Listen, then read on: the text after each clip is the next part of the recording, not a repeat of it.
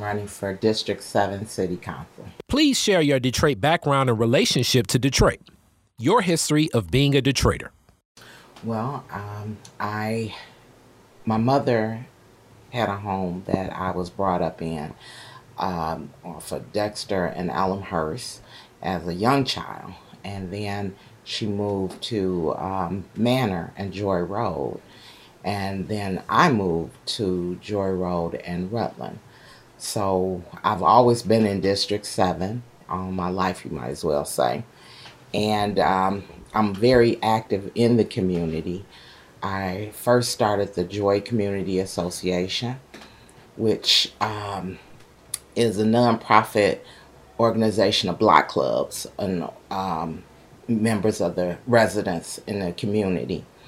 And then I became the chair of Cody Rouge Neighborhood Partners, which is the leadership of other block club associations. And I also work with the Westtown Radio Patrol, uh, Revive Detroit, which is an organization that is trying to help with housing in the community. I served as the president there for two years. And um, now I'm just a board member, but I still am very active with them. Tell the story of what led you to run for office. Well, I really saw that there wasn't a, a commitment to the community. When I would talk to our leadership in council and about certain things that I felt needed to be done in our community, things that I had hoped for, and um, found that that it was falling on deaf ears. It really made me um, frustrated.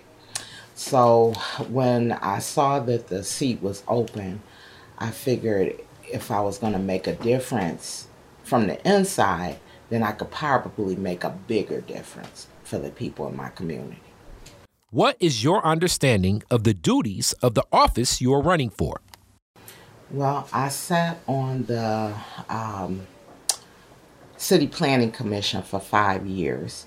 So a lot of the decisions that we made was moved over to City Council uh, for, I guess you could say, a final decision. So a lot of times, I believe I learned what to expect that would come across our table, eh, even as a council member, just from being on that. I know that that's not all of all of the decisions that they made, but that is a small part mm-hmm. of um, what they were actually actively involved in deciding. And um, I know that there are many other things, and I feel like I'm prepared for those things just from serving on that committee. Are you familiar with and what is your position on the Detroiters' Bill of Rights? I have heard of it. Um, I'm not familiar with it, to be honest. I do know that um, I assume that it was about things that Detroiters should have and uh, should expect I would think the water would be on it because the water is a big issue in our community. Uh, many people were sadly turned off. And um, I know even in my own neighborhood, I saw those blue signs, uh, or blue markings, I should say, all throughout the community. And I remember a time that they used to give you like three months to pay your water bill. Mm-hmm. Now that's not the case. If you go past a month, they're usually ready to shut you off. What is your position on water shutoffs and water affordability in the city of Detroit? Well, I must admit, I would love to be able to get rid of the authority because that to me makes a big difference. And that's when all the problems started, when we lost that. I don't have a plan for it, but I definitely would want to work on a plan for it. And um, another thing is that I know that our congresswoman actually got, I believe it was 1.5 million to be able to help people who were struggling with their water bills. I want to make it easily accessible for them to get that money when they need it. How would you enhance Detroit's neighborhoods, and which neighborhoods would be your priority? Any specific one? Cleanliness is the most important thing. And um, so I think that it's important that we try and uh, make sure that once our neighbors do help out in cleaning, because that's that's the movement now. A lot of times each year we start out cleaning our communities, but I want to make sure that we have services that keep that up. You know, uh, street cleaning used to be very important, and um, it lacked somewhere along the way. But I think it should be done at least once every two weeks, if not once a month. What is your plan and position on abandoned properties like schools throughout the city of Detroit owned by the Land Bank Authority? As far as the schools are concerned, I think it's important that we do have a plan of action for the schools. Um, I would like to see it open up to nonprofits and uh, charter schools and anybody else who can maintain these school buildings so that they are not monstrosities in the community that are taking up space and basically um, it, it, it looks bad. It just looks bad. So I think it's necessary. Um, they say that we don't have enough young people to, to be able to attend these schools. If that is true, then we should have something uh, in the place of that. I know in my area for District 7, I've been fighting a long time to try and get a uh, recreation center. We're the only district that does not have a recreation center in it. And that could have easily been rectified when they closed any one of those schools but they chose not to do that. But I would definitely fight for that in my district too. What's your definition of police reform? Do you feel it's needed in Detroit? If so, in what ways? What is your position on facial recognition technology? Um, I am concerned about facial recognition technology because of what I've heard about the fact that they so many times misidentify people. So I am not really in support of that. I am in support of cameras though for speeders that can take a picture of a car and uh, maybe send a ticket to that car later. Uh, and that's because it is such a big problem with speeding in the community.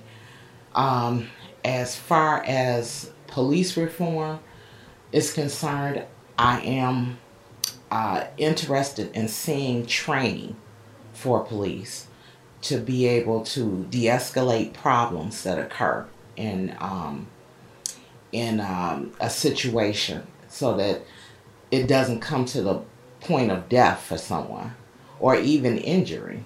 You know, um, many times I know the police do have a lot that they have to deal with, so consequently they are um, dealing with people who may have mental illness. Well, I think that it's important that they know how to handle that. And um, so to me, all of that is necessary.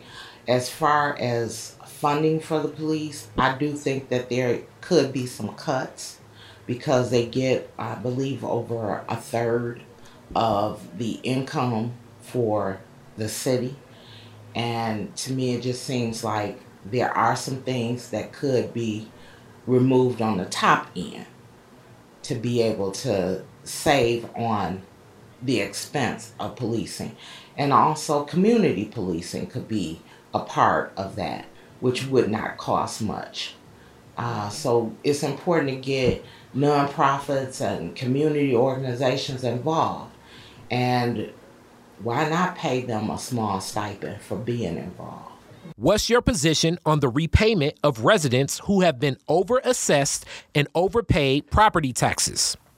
Well, I definitely think that a plan needs to be in place, whether it be um, that people would end up getting future tax reduced until that amount that they overpaid has been um, taken care of.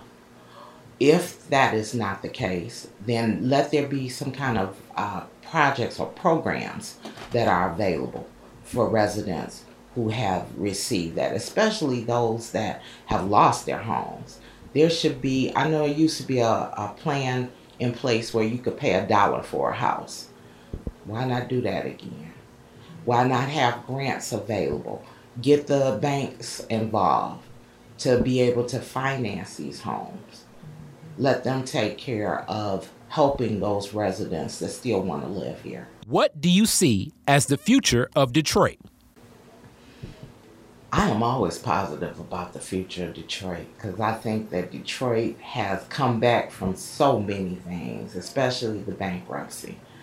And um, a lot of times I've heard people say the last one out cut out the lights. Well, I don't think it's going to ever be lights out in Detroit because I believe that we have done a great deal of making whatever necessary work in our communities. When we had to, um, when we had all the fires that occurred, people were out there patrolling. When we had discussed how to clean up our communities, we had the Motor City cleanup where people, neighbors came together, and they've been doing it for years, came together for the purpose of making sure that Detroit is what we should be. And I believe the more we have pride in our city, the better it'll be. Why should Detroiters vote for you? Well, I'll put it like this I am a proven power for the people. I have proven myself in all that I'm involved with that I am a leader, that I am someone who will do what is necessary to make a difference in our community. And I feel that not only representing my district is important, but representing all districts. Because on that city council, I know that decisions are not just made in my district. So you have to have a mindset to be able to uh, work not only with all people, but be able to make any kind of uh, compromise or solutions that need to come in order to to make what needs to happen happen. So I am dedicated to that because I want to see the best out of Detroit. I am happy to be here. I don't plan on going nowhere, whether I win or lose, but I'm hoping I win.